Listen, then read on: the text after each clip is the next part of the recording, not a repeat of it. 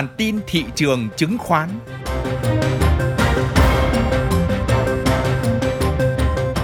Xin kính chào quý vị.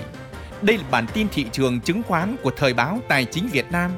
Xin kính mời quý vị theo dõi những phân tích về diễn biến nổi bật của thị trường chứng khoán Việt Nam trong tuần qua và những dự báo nhận định đáng chú ý trong tuần tới.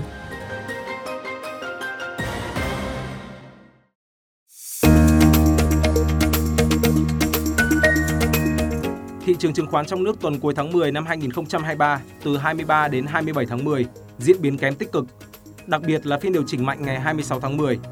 Nếu loại trừ phiên này, thị trường vẫn diễn biến rằng co trong tuần trên nền thanh khoản thấp. Đóng cửa phiên cuối tuần, chỉ số VN Index dừng lại tại 1060,62 điểm, giảm mạnh 47,41 điểm, giảm 4,3%. Chỉ số HNX Index đạt 218,04 điểm, giảm 10,41 điểm, giảm 4,6%.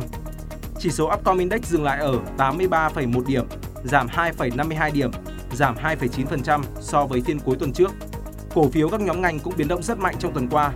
Bất động sản là tâm điểm của thị trường trong tuần khi có những biến động rất mạnh, tiêu cực với nhóm vốn hóa lớn và đa số các mã như VHM giảm 11,91%, LGL giảm 10,31%, NBB giảm 8,84%.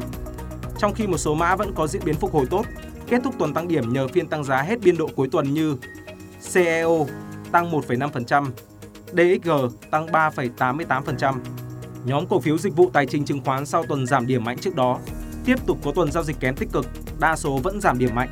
Thanh khoản gia tăng ở mức trên trung bình như MBS giảm 10,63%, AGR giảm 10,27%, FTS giảm 10,17%.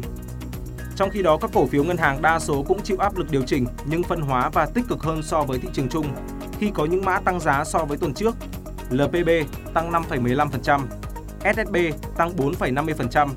Ngoài ra, đa số chịu áp lực điều chỉnh khá mạnh như NVB giảm 11,50%, PGB giảm 9,43%. Các nhóm ngành khác hầu hết đều có diễn biến kém tích cực trong tuần với áp lực bán mạnh và chỉ phục hồi tốt khi thị trường vào vùng quá bán ngắn hạn. Ngoại trừ một số mã rất nổi bật, thanh khoản đột biến như EIG tăng 21,57%, CTD tăng 7,45%. Tổng thanh khoản toàn thị trường chứng khoán tuần qua giảm khá mạnh, ngoại trừ phiên tăng đột biến ngày 26 tháng 10 khi ghi nhận hơn 27.000 tỷ đồng, thì các phiên còn lại chỉ xoay quanh mức dưới 15.000 tỷ đồng. Trên HOSE, tổng giá trị giao dịch giảm về mức 70.404 tỷ đồng.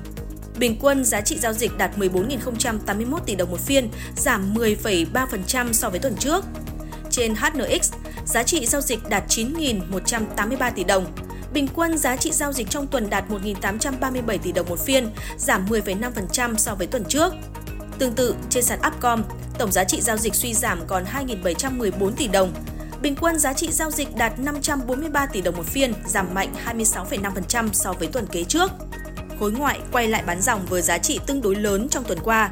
Theo đó, khối ngoại đã bán dòng giảm 1.037 tỷ đồng tuần qua, trong khi tuần trước khối này mua dòng 914 tỷ đồng. Với việc bán dòng tương đối mạnh tuần này, giá trị lũy kế bán dòng tính từ đầu năm đến nay của khối ngoại nâng lên mức 9.458 tỷ đồng. Thị trường chứng khoán trong nước tuần qua chịu tác động từ khá nhiều thông tin bất lợi từ kinh tế vĩ mô thế giới và tình hình xung đột leo thang ở một số quốc gia.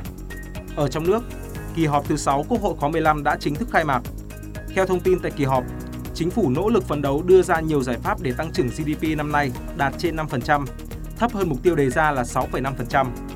Trong tuần, Thủ tướng cũng đã ký công điện về việc tiếp tục thực hiện quyết liệt các giải pháp phát triển thị trường bất động sản an toàn, lành mạnh, bền vững, góp phần thúc đẩy phát triển kinh tế xã hội và yêu cầu ngân hàng nhà nước thúc đẩy tín dụng cho bất động sản.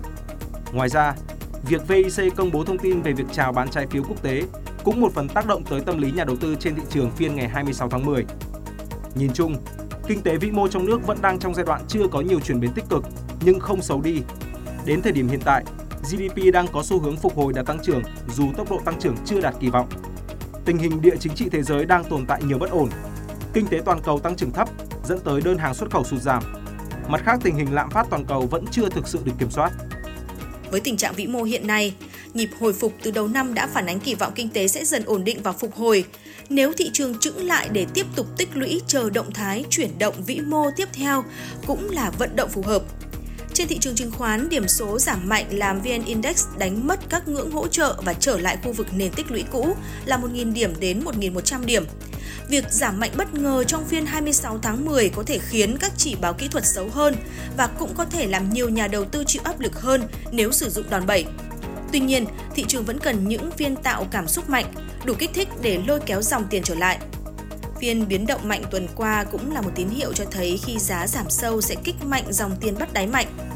Con số tổng giá trị khớp lệnh hơn 23,5 nghìn tỷ đồng trong phiên là một minh chứng.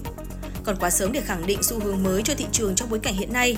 Tuy nhiên, trong quá trình tích lũy và giá đã về mặt bằng thấp, những phiên bật nảy kỹ thuật trong từng phiên riêng lẻ vẫn có thể xuất hiện. Nhận định về thị trường tuần tới, các chuyên gia SHS cho rằng thị trường vẫn đang vận động lỏng lẻo và sẽ cần nhiều thời gian để tìm đến khu vực cân bằng cho quá trình tích lũy. Thị trường khả năng sẽ có nhịp hồi kỹ thuật do VN Index rơi vào trạng thái quá bán. Vì vậy, nhà đầu tư ngắn hạn có khả năng chịu đựng rủi ro cao nếu có giải ngân, nhưng cũng nên cẩn trọng vì nhịp hồi kỹ thuật có thể kết thúc bất kỳ thời điểm nào.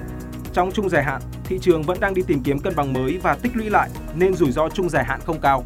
Theo SSI Research, các chỉ báo kỹ thuật như chỉ báo sức mạnh RSI rơi vào vùng quá bán. Chỉ báo xu hướng ADX vẫn chưa có tín hiệu nổi bật cho đánh giá thị trường tạm đáy tích cực. Như vậy, chỉ số VN Index sẽ duy trì vùng quanh 1054 tới 1062 điểm trước khi có dấu hiệu khả quan hơn. Những thông tin vừa rồi đã kết thúc bản tin thị trường chứng khoán của Thời báo Tài chính Việt Nam. Những người thực hiện Duy Thái, Mạnh Tuấn, Huy Hoàng, Nguyên Hương. Cảm ơn quý vị đã quan tâm theo dõi. Xin kính chào và hẹn gặp lại ở những bản tin tiếp theo.